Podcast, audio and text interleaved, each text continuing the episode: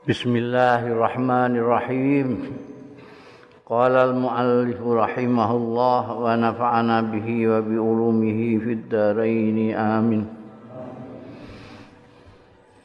Wa qala Ibnu Abbas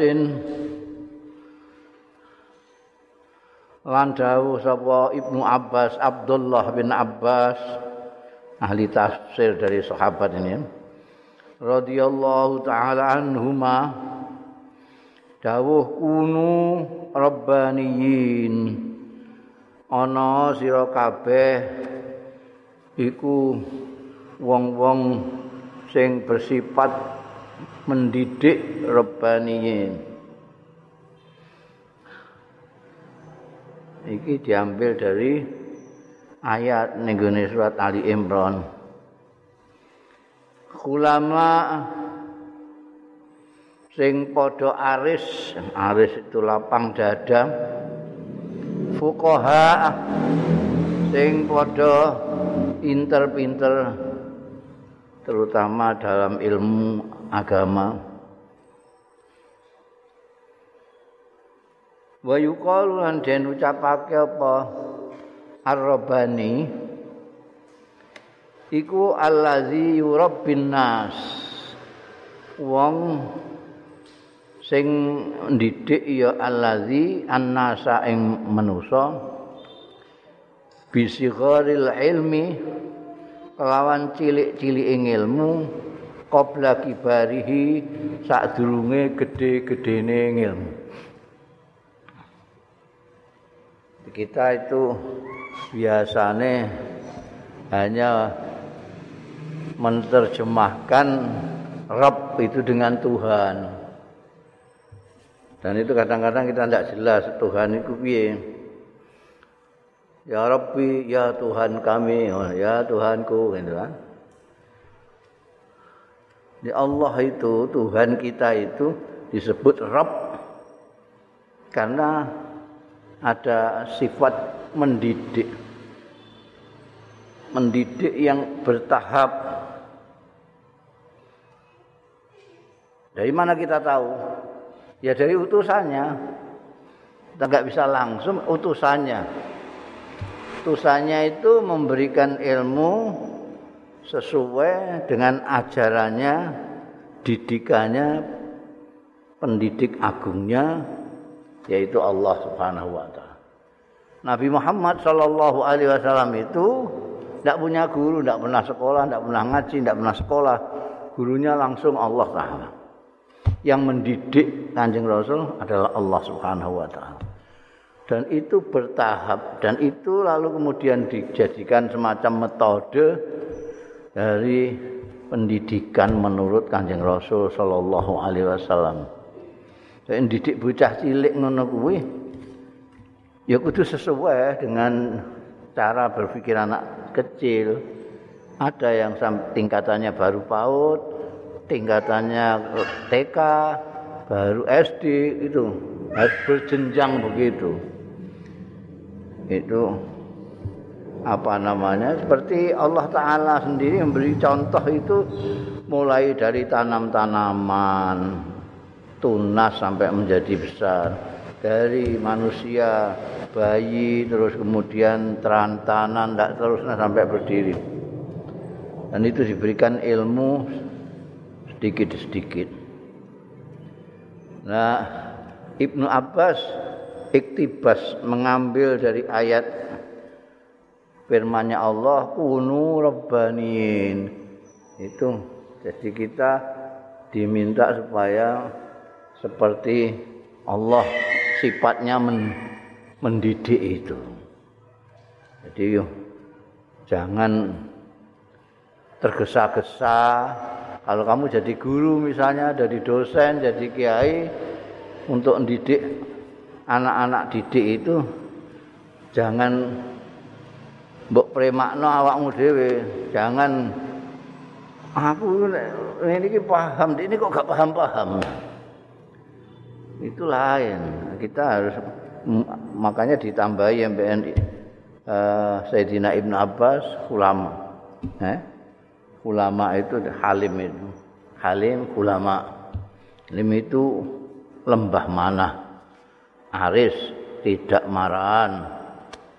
Kalau apa namanya lapang dada, kalau ada anak didik yang kurang paham ya disabari. Ojo kok terus mbok tempiling, nggih. Bocah kok dedele ngene, waboki tambah duwedel. Ya harus jadi robbani, betul-betul mempunyai sifat pendidik yang lapang dada, yang tahu jenjang-jenjang pemberian ilmu itu. Ini kalau kamu diharapkan oleh Ibnu Abbas seperti itu. Jadi pendidik kalau mau mengajarkan ilmu ya dari sedikit demi sedikit. Jangan terus langsung wah iso mutah-mutah ku anak didiknya. Ya. Ya. Kepada dai-dai, mubalig-mubalig, ustaz-ustaz itu juga harus tahu ya. Jangan apalagi itu kalau di depan umum itu kan orangnya enggak karu-karuan itu. Macam-macam. Ada yang tingkatannya S D, tingkatannya S M P, tingkatannya tsanawiyah, tingkatannya aliyah, tingkatannya perguruan tinggi. Wong umum. Nah iku sing mungkin sing iki nyandak, sing iki gak nyandak, sing iki tangkap tangkapannya salah. Makanya semrawut. Seperti yang sekarang kita semrawut. Ono sing nangkep ilmu itu ndak bener terus di siar-siar meneh ambingi wong akeh. Itu yang terjadi karena tidak mempunyai sifat robbani, tidak mempunyai sifat hilm, hilm. Jadi Kanjeng Nabi Muhammad Sallallahu Alaihi Wasallam tidak ada yang lebih baik daripada contohnya Kanjeng Nabi Muhammad. Al khairu kullu fitiba'ir Rasul Sallallahu Alaihi Wasallam. Kanjeng Rasul itu ngendikan dengan siapa? Itu pengendikaannya tidak sama. Bahkan beliau sendiri masihati menasihati khatibin nas ala qadri uqulihim. Omongi ujari orang itu sesuai dengan tingkat kadar penangkapannya, pemikirannya, akalnya. Khatibin nas ala qadri uqulihim. Dan dia baru timik-timik terus kamu kasih yang berat-berat, wah iso gendeng ya itu. Dan itu apa namanya bekal dasarnya adalah khilm. Kamu harus mempunyai khilm, dada yang lapang supaya kamu bisa menerima kekurangan-kekurangannya orang-orang yang di bawah kamu. Di bawah kamu. Nek kowe kangelan, gak sabaran, nyuwun mbek Gusti Allah supaya diparingi rahmat. Rahmat itu penting. Kanjeng Nabi Muhammad Sallallahu Alaihi Wasallam itu bisa berlaku begitu kepada umatnya, lemah lembut, tidak ngamuan, memaafkan orang, itu karena mendapat rahmat-Nya Allah. Aku bolak-balik cerita nek rahmat itu kunci. Kunci. Kanjeng Nabi mendapatkan sifat yang itu karena rahmat-Nya Allah. Fabima rahmatin minallah lintalahum. Bisa lembut, lemah lembut. Kok Kanjeng Nabi ku law kunta fadzan ghalidhal qalbi lam fantu min khalid. Itu jelas. Kanjeng Nabi yang gantengnya begitulah. Tapi kalau dia keras, kejem, pasti orang lari semua. Tidak seperti sekarang yang terjadi. Semua orang datang kepada Kanjeng Nabi karena Kanjeng Nabi lembah manah, lapang dada, lembut. Ya. Kalau ada yang salah dimaafkan, kalau ada yang berdosa dimintakan ampunan oleh Allah sesuai dengan ajarannya Allah, didikannya Allah. Fa'fu anhum, maafkan mereka, wastaghfir lahum, dan mintakan ampun mereka. Tapi jangan lupa juga wasafirhum fil amri, ajak rembukan mereka. Karena dengan mengajak rembukan orang yang di bawah kamu, murid kamu, anak didik kamu, itu mengangkat mental mereka. Wah, aku dianggap P N guruku. Itu. Jadi tidak hanya doktrin, doktrin, doktrin. Itu aturannya Kanjeng Nabi Muhammad Sallallahu Alaihi Wasallam. Nek gak iso ngono njaluk rahmat mbek Gusti Allah. Nabi Khidir iso ngono iku ya mergo rahmate Gusti Allah Taala. Nah, itu kan ketemu dengan abduna diparingi atainahu rahmatan minna. Babu yata'ahadu ashabahu bil mau'izati wal ilmi kaila yamfiru.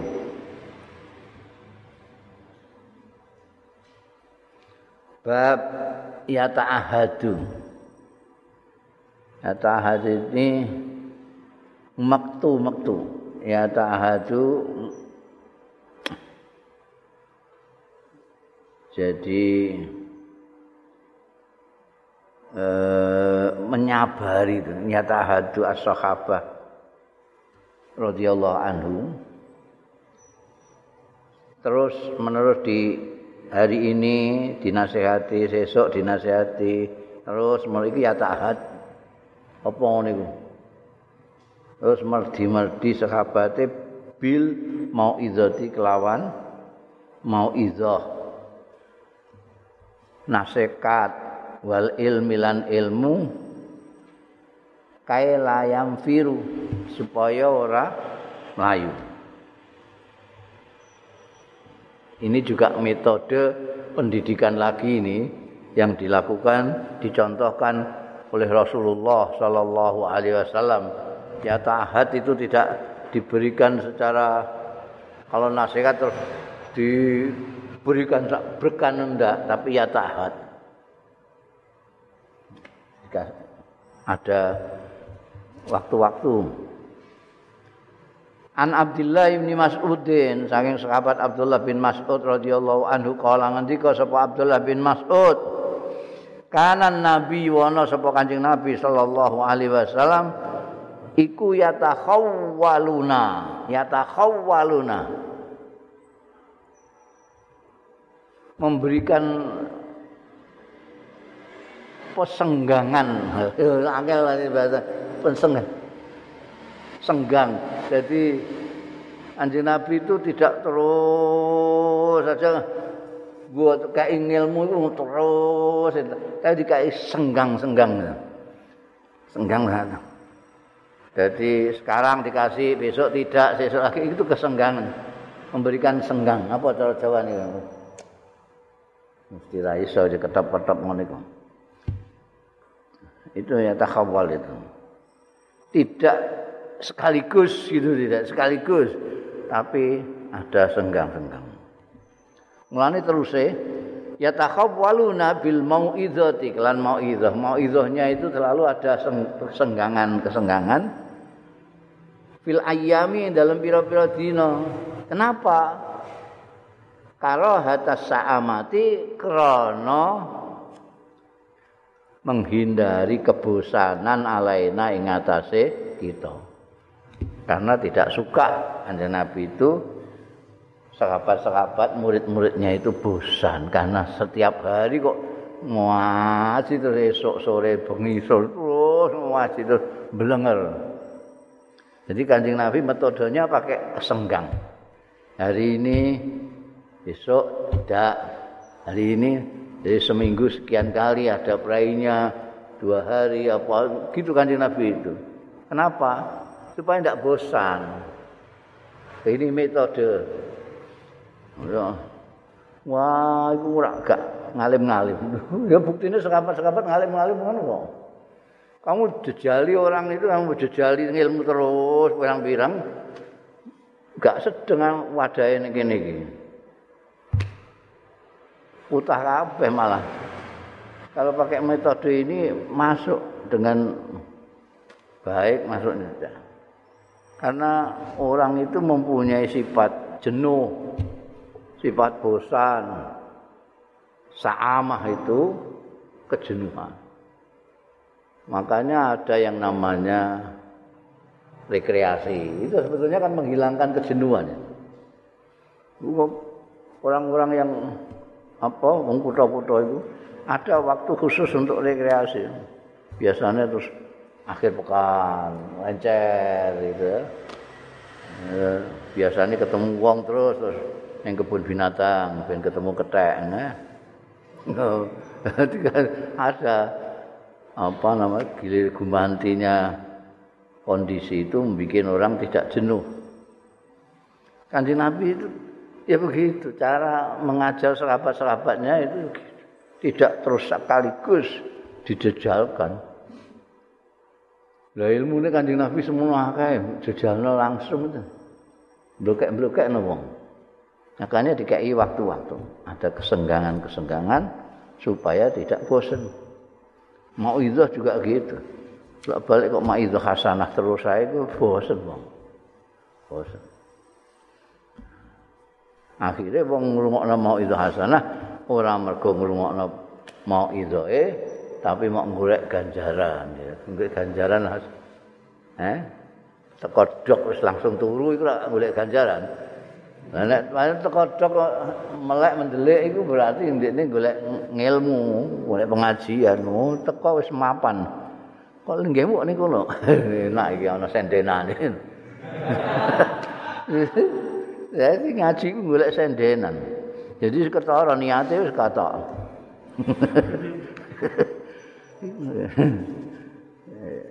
Ya mergo iku orang yang mempunyai sifat jenuh.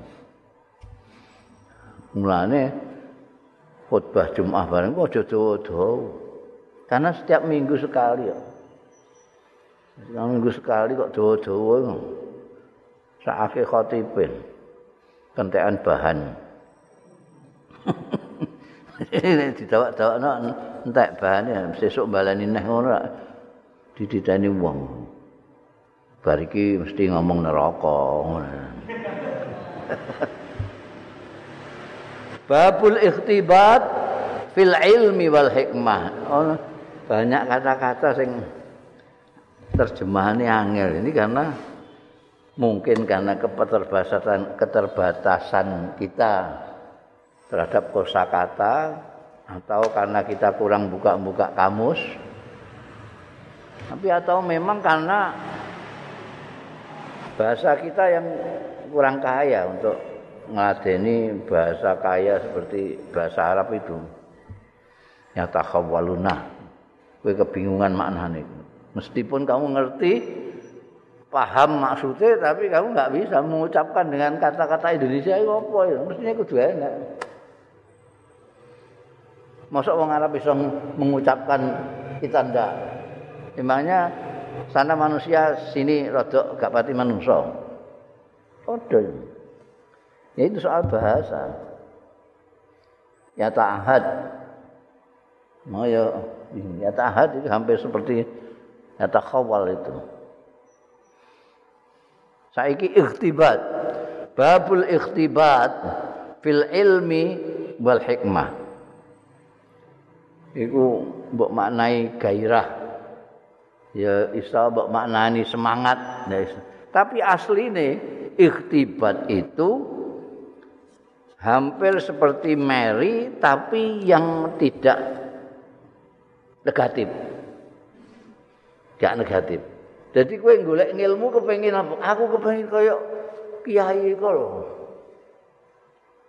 Jadi kamu menginginkan sesuatu yang kamu sukai. Jadi kepengin jadi dokter, terus kowe mlebu ning fakultas kedokteran. Kepengin apa? Kepengin kaya dokter-dokter itu.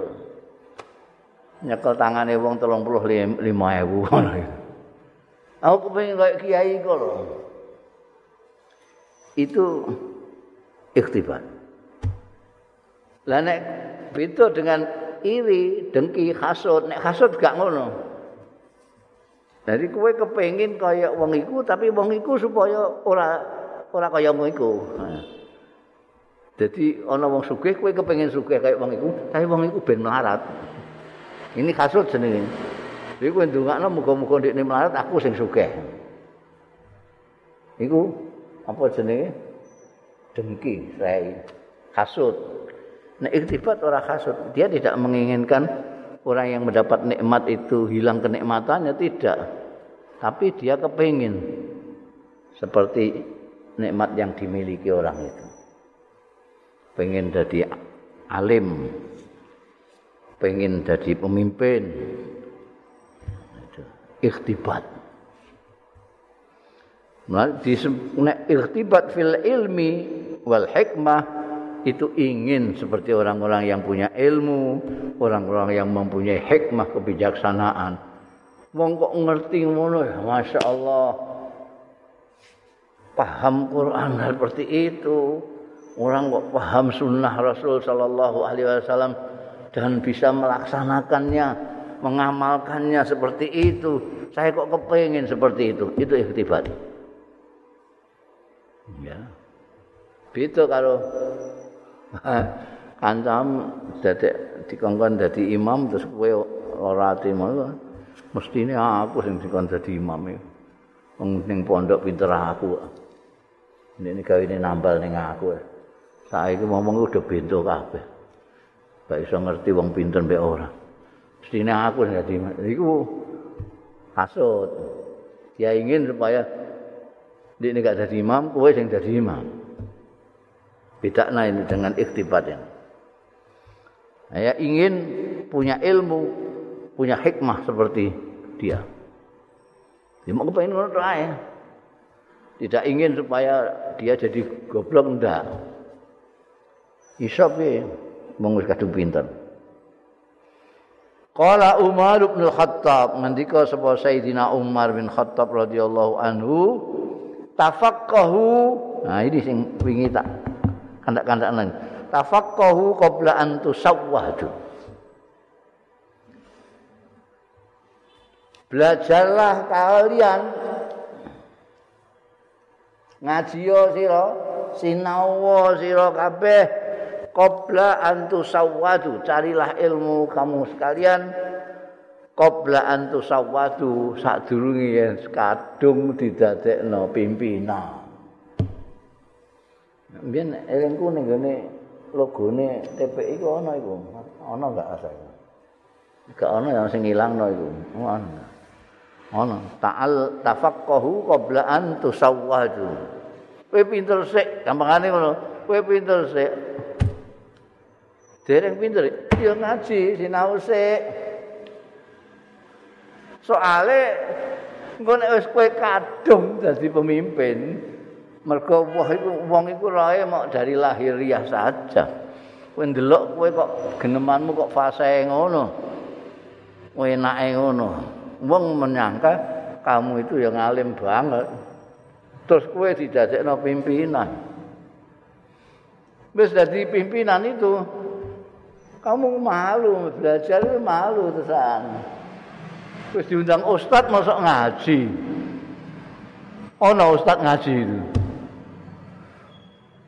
Wong ana sesama ustaze pidatoe ndene pura prak tidur kok. Mergo kuwate nek diarani kulaan. Lah, ustaz-ustaz iku nek ngrokno ustaz liyane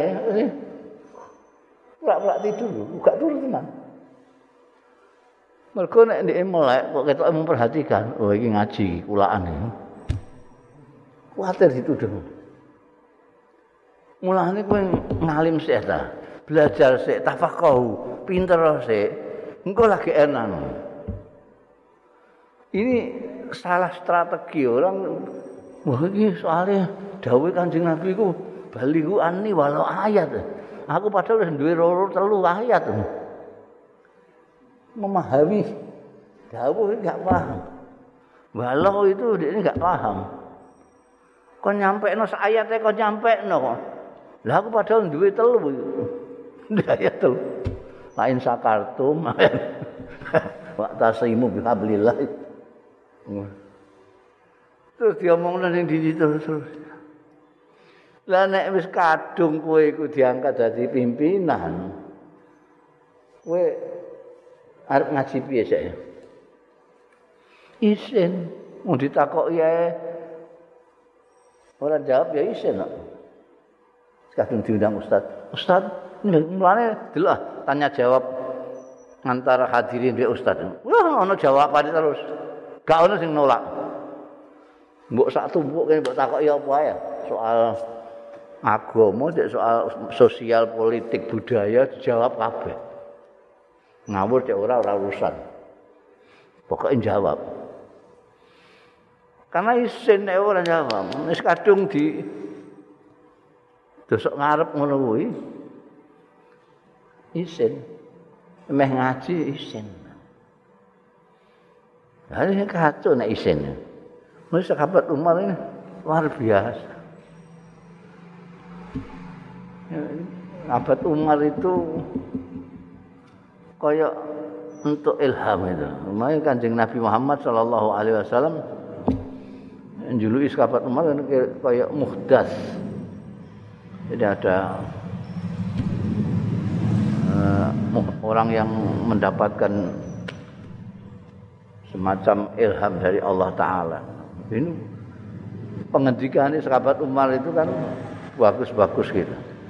Tafaqahu qabla an, berdasarkan pengalaman ya iya, berdasarkan jadi muridnya Kanjeng Rasul Sallallahu Alaihi Wasallam yang paling dekat ya iya. Beliau banyak sekali pengendikannya sahabat Umar yang dikutip orang-orang yang jadi viral karena memang bagus sekali uannya, seperti khasibu ampusakum qabla an tuhasabu, itu beliau juga. Saiki tafaqahu qabla an tusawwadu. Iki penting mbok catet sing gedhe ning gone bukumu. Aja ngantek kowe terlanjur diangkat dari pimpinan terus kowe arep ngaji neh wis sungkan. Ditutupno untuk ngaji sampai cukup untuk misalnya jadi ustaz, cukup untuk jadi kiai.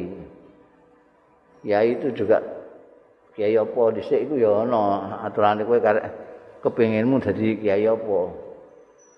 Kiai sing nyuwuk tok apa sing embekan mulang turutan, kan dhewe kiai juga iku. Apa kowe kepengin kiai sing mumpuni, itu tergantung kesabaranmu di dalam tafaqquh fiddin. Mungkin kowe mok kepengin kula niku mboten sederhana mawon. Pengin kula niku dadi mudin, ya itu gampang iku. Ora usah suwe-suwe ngaji kowe ning kene ya. Ora usah. Nek kepengin mok mudin ngono piye carane tahlilan, ya, carane ngedusi mayit tak beturte. Yo gampang itu. Bulanan ndak usah tahunan. Karena kowe pengin bisa menguasai. Sekarang itu kan banyak sekali. Wong wis kadung didadekno pimpinan. Niku ndagel cara telone ndagel. Mateng ora mentah ora. Dipangan ya gak enak. Makna weteng mules. Dirungokno gak enak. Tapi ndekne kudu ngomong. Wis kadung duduk dikeki mikrofon. Wis kadung dikei mikrofon, ya kudu ngomong. Ini ayat.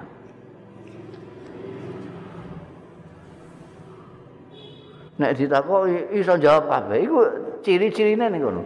Ciri-cirinya orang yang terlanjur didadekno pimpinan belum berilmu itu nek ditakoki mesti jawab. Iso jawab kabeh. Niku ciri-ciri nek ditani ae ana wong ditakoki apa ae kok iso jawab. Berarti waulo ngono ae. Sebab orang yang ngerti tenan itu tahu ini saya kuasai, ini tidak. Mane Imam Ahmad kan ngendika, la adri minal ilm. Dia mengatakan tidak tahu itu ilmu. Jarang orang yang mengatakan aku tidak tahu itu, karena tidak ngalim. Jadi ini tulis yang gede kayak garis bawah. Oh jangan ngantek kowe engko. Hah. Wis dadekno pimpinan kadang-kadang jadi apa Rais Suriah. Wis dadekno Rais Suriah ditakoki perkara basul masail nunak-nunak buka kitab gak iso baru. Heh. Ini kiai-kiai do mbakas wah ini rada sulit ini mauquf serahkan aja ke Rais Suriah. Kowe Rais Suriah kowe. Piye jajal? Nah, ya saya ikut yang lain sajalah mauquf. Dilokoi. Ya meh ngajinah ya wis ora paham terus dadekne Rais Suriah kok ngaji ki piye. Itu juga termasuk ilmu-ilmu yang lain ya, ilmu agama. Tapi yang terpenting kan ilmu agama, ilmu agama. Karena ilmu agama ini penting sekali, sehingga harus betul-betul tafakuh orang itu. Kalau tidak ya sudah jadi orang awam sajalah, ngrungokno pengajian saja. Ayah anak kadung diadekna. Babu fadli man alima wa allama. Bab keutamaane wong yang ngerti dan mengajarkan ilmunya. Ngerti itu mempunyai ilmu. Kamu asalnya tidak tahu, terus kamu tahu. Kamu ta'alama, terus alima, terus allama. Mana ya? Kowe mendapatkan ilmu, lalu kamu ajarkan kepada orang lain. An Abi Musa Al Asy'ari radhiyallahu anhu anin Nabi saking Kanjeng Nabi sallallahu alaihi wasallam qala andika sapa Kanjeng Nabi sallallahu alaihi wasallam masalu ma ba'atsanillahu bihi minal huda utawi tepaning barang ba'atsani kang ngutus ing ingsun sapa Allah Gusti Allah bihi kelawan ma minal ilmi saking ilmu minal huda saking pituduh wal ilmi lan ilmu iku kama salil ghais kaya dene udan al kasiri sing deres asoba sing ngeneki ya ghais ardon ing tanah ing bumi fakana minha mongko ana iku minha setengah saking ardon nakiyatun apa tanah sing resik bersih qabilat sing iso nampa ya ard sing nakiyah mau almaa ing banyu fa ambatat mongko nukulake ya nakia mau tanah sing nakia sing resik mau nukulake alkalaa ing suketan suketan wal usba alkasir lan suket sing akeh maknane kok meh padha ngono ya kala itu untuk menunjuk kalau kamu bicara kalak itu ya rumput. Rumput apa saja. Tapi kalau al-usb itu rumput yang hijau itu. yang segar-segar itu. Biasanya kowe nek ndelok rumput sing ora seger iku ora mbok anggap rumput. Rumput itu ya sing ijo-ijo, usbu. Tapi sebetulnya sing ijo apapun sing sudah garing itu namanya kalak juga. Karena wedhus ya doyan, tapi doyan. Najan sing kering itu. Al-khala. Bahasa Arab itu sugih kaya ngono. Ana ghanam itu segala macam wedhus, tapi ana sing ad-dha'nu, dha'nu wedhus kibas ana. Al-khala itu rumput secara umum, wal usbu itu yang hijau. Waduh. Wa kanat minha lan ana iku minha saking ard ardon mau apa ajadibu tanah-tanah sing gersang amsakat ngeker iya ajadib almaa ing banyu ngeker tapi ra iso nukulno fanafa Allahu mongko memberikan manfaat sapa Allah biha kelawan ajadib annasa ing manusa. Manfaatnya apa? Lho, fasaribu, mereka bisa minum nas. Fasaribu mongko ngombe ya nas. Wasakau lan nyirami. Kalau ndak minum ya nyirami ya nas. Wazara'u anso tandur, tandur butuhkan air irigasi. Irigasi dari mana? Dari air yang dikeker oleh tanah ajadib tadi.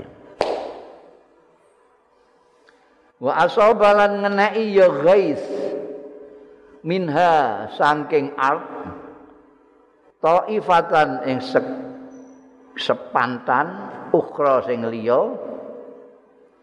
Innamai angin pestine ya ya taifah ukhra iku mok kianun tanah datar. Tanah kian itu tanah sing datar atos. Datar atos. Biasanya ana sing maknani tanah rendah. Jadi maksudnya tanah rendah itu tanah sing sing rata tapi atos. Mulane diterusno la tumsiku ma'an ora iso menyerap ya kian ma'an ing banyu ndak bisa menyerap air wala tumbitu kalaan lan ora iso nukolake ing rerumputan sesuketan aku mau maknani suket ambek sesuketan dene rumput dan rerumputan tidak bisa nukulna rerumputan. Padahal kau teh mengkono mau iku masaluman tepaning wong fakuha sing pinter ya man fi dinillah yang menguasai ilmu agama ne Gusti Allah taala. Wa nafa'ahu lan manfaatake sapa Allah ing manma ing barang ba'asani sing ngutus ing ingsun sapa Allah Gusti Allah bi kelawan gawa ma fa'alima mongko ngerti sapa man wa 'allama lan mulang sapa man terus ana meneh sing wa masaluman lan tepaning wong lam yarfa bidzalika ra'san sing ora ngangkat babar blas ya man bidzalika kelawan ngilmu-ngilmu mau apa sing tak gawa saka Allah mau ra'san ing sirahe walam yakbalan ora nampa sapa man hudallahi ing pituduhe Gusti Allah allazi ursiltu kang diutus sapa ingsun bi kelawan gawa lazi budallah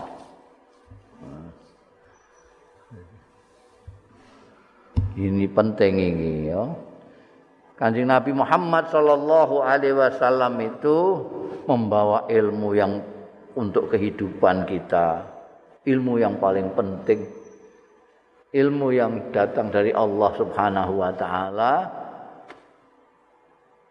yang kita sebut sebagai, kadang-kadang kita sebut ilmu agama, tapi sebetulnya itu ilmu tentang kehidupan kita dunia akhirat yang dibawa oleh Rasulullah Sallallahu Alaihi Wasallam. Itu diibaratkan Kanjeng Rasul seperti air hujan. Air hujan yang datang ini membawa pengaruh ketika ketika mengenai tanah ini, membawa pengaruh yang berbeda-beda. Lihat-lihat tanahnya. Lihat-lihat tanahnya. Ada tanah itu yang bisa menyerap air dan bisa menumbuhkan tumbuhan. Ada yang bisa menyerap air tapi tidak menumbuhkan tumbuhan. Ada yang sama sekali tanah itu tidak menyerap air, tidak menumbuhkan. Ada tiga. Tiga kondisi tanah ini oleh Kanjeng Nabi Muhammad Sallallahu Alaihi Wasallam dijadikan tamsil, metaforanya orang yang menerima ilmu dari Rasulullah Sallallahu Alaihi Wasallam. Ada orang yang mengetahui ilmu itu, menerima ilmu itu, karena dia memang mencari ilmu itu, menyerap ilmu itu, dan kemudian diajarkan. Itu bermanfaat untuk dirinya sendiri dan bermanfaat untuk orang lain. Ada umat itu yang mendapatkan ilmu dari Rasulullah Sallallahu Alaihi Wasallam itu dia tidak mengamalkan ilmunya, tapi karena dia mengajarkan ilmu itu, maka orang lain yang mendapatkan manfaat dari ilmu itu. Dia sendiri tidak dapat manfaat, orang lain dapat manfaat. Seperti air yang terserap ke tanah, meskipun tidak menumbuhkan tumbuh-tumbuhan, air ini bisa menjadi sumber untuk sumur, dibuat minum orang, untuk nyiram-nyiram, jadi irigasi sak terusna. Itu. Ada yang ketiga ini karena sombongnya bukan main, tanah ini tidak mau menyerap dan tidak menumbuhkan. Ada orang itu.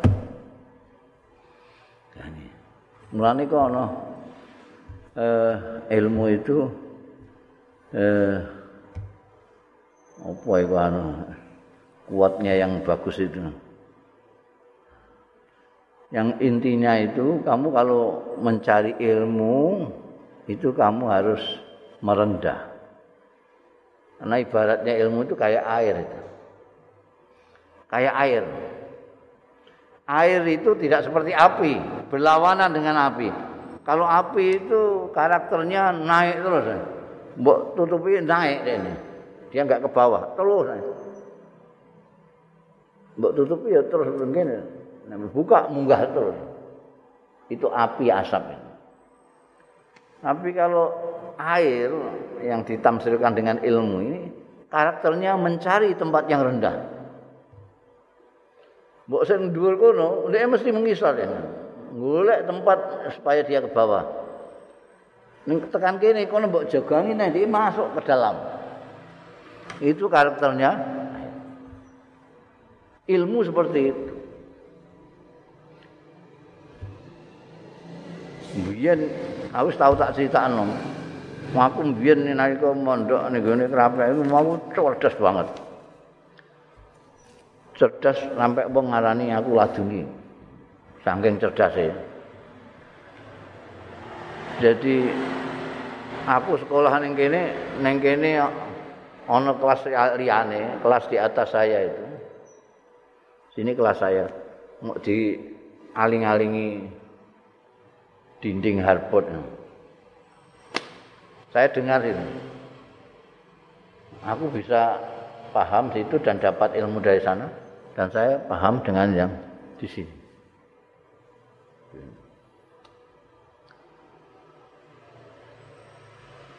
Begitu saya dengar atau membaca, apal.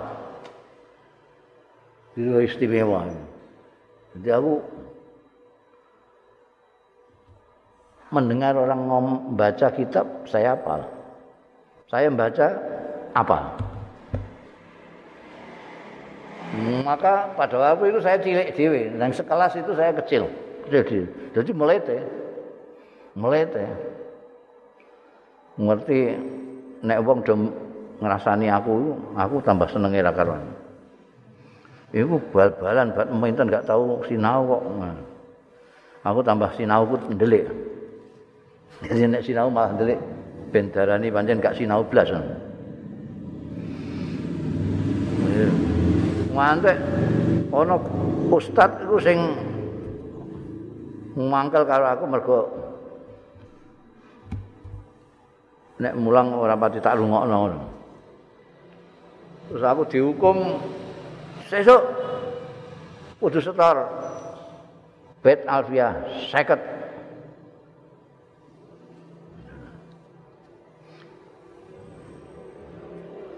Aku lali eling-eling wis arep mangkat sekolah iku.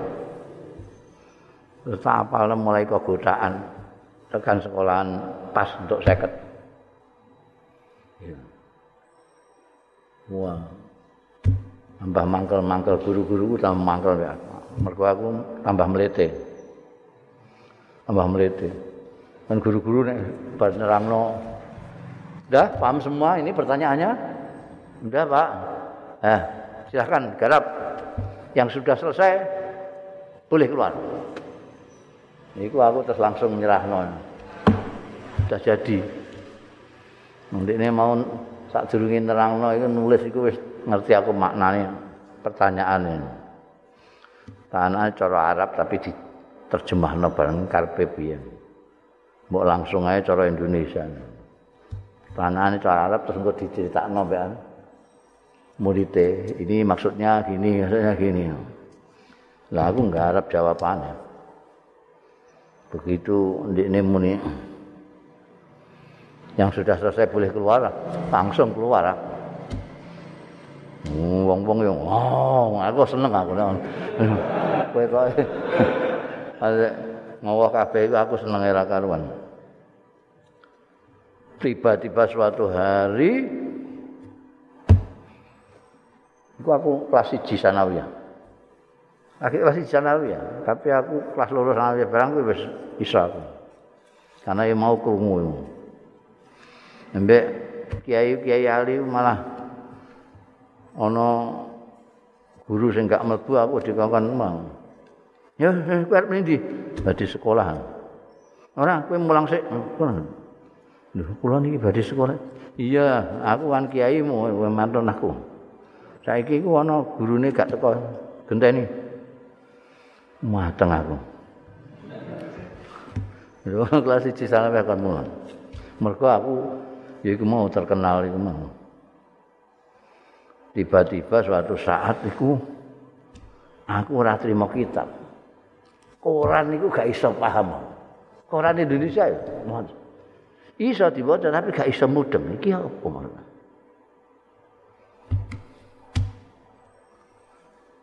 Belas gak iso mudeng. Wis ora paham apa-apa maca kitab ilang kok. Antek mulai seram balik iku. Dadi aku iki drop outan kelas satu sanawiyah. Bah ngerti dunungane ini baru terjawab pertanyaan saya, kenapa kemudian kecerdasan saya hilang sama sekali. Aku kan nganggur nih gini-gini. Jadi sungkan dhewe to. Bapak kiai mulang santri kok ndekne kok nganggur itu bal-balan tok. Akhirnya aku melok ngrungokno, melok ngrungokno ngaji. Ngaji melok ngrungokno. Suatu ketika ngamuk jadi Allah yarham abah itu ngaji namprin gak iso uh, ngamuk medeni wong. Ora ngamuk ae wis medeni wong. Ngamuk. Ilmu ngono. Kowe iku dadi ana bocah ora ngaji mergo ndelok bioskop. Sesuke. Wah, wah. Kowe gumedhe. Mongso ngerti. Kowe iku gemedhe ora terima karo aku kiaimu, tapi karo kitab e, karo mualif e. Wes muamuk. Wes man takabbara madu Allah. Pasti ngilmu iku kaya banyu. Goleki wong sing ning isor. Yo kudu nek kowe ning dhuwur kok gak entuk banyu, gak entuk ngilmu. Wah iki aku batinku iki koyo ngomongi aku iki. Wah ketunku ora karu-karuan iki mergo iki mleteh kuwi iku sing ngilangno cerdas. Buatin aja aku pingin mbiyen kok gak mleteh ngono ya. Iso ladune tenan aku. Ku ketun ora karu. Wis gak iso balik koyo mbiyen gak iso. Langsung kontan, kontan goblok itu langsung. Buat cerdasnya kalau itu bisa goblok tak sakal. Itu mana? Di teknik, hati-hati gue. Jangan tak gemerdi. Memang agak ngaji ya, jo. Apa jenenge? Dwi rasa bahwa kamu karena sudah bisa. Ya, bisa aku selanyah ini. Apa? Nurungokno, itu. Takabur. Man takabbara wada'ahu Allah. Wa man tawadda'a rafa'ahu Allah. Kalau kamu merendah, air datang ke tempatmu. Ilmu datang ke tempatmu. Kudu tawadhu. Iki ning kene ana kelompok yang ketiga yang dingendikane Kanjeng Nabi, wa masaluman lam yarfa' bidzalika ra'sa. Orang yang tidak mau sombong ini lam yarfa dzalika ra'san dinggo gak gelem ngrungokno moh gak mau menerima hidayah Allah yang dibawa oleh Kanjeng Rasul sallallahu alaihi wasallam. Lho iki hidayah Gusti Allah sing di sing dibawa Kanjeng Nabi yang diajarkan ke kita itu itu adalah hidayah dari Allah. Al Quran itu hidayah dari Allah yang menyampaikan Kanjeng Nabi Muhammad sallallahu alaihi wasallam. Lho kok ana sing mendele ora gelem ngrungokno. Ini contohnya kayak iki mau. Air datang ke kekayaan dari tanah sing datar ndak bisa menyerap air dan tidak nukulno apa-apa. Ini paling cilaka dhewe yang ketiga ini. Ya rada lumayan sing iku mau, sing kedua. Sing paling diharapkan kita itu ikhtibat itu kepada yang pertama. Iya, menyerap air, menukulkan, menumbuhkan tumbuh-tumbuhan, memberi manfaat pada diri sendiri dan memberi manfaat kepada orang lain. Babu raf'il ilmi wa zuhuril jahli wallahu a'lam bishawab.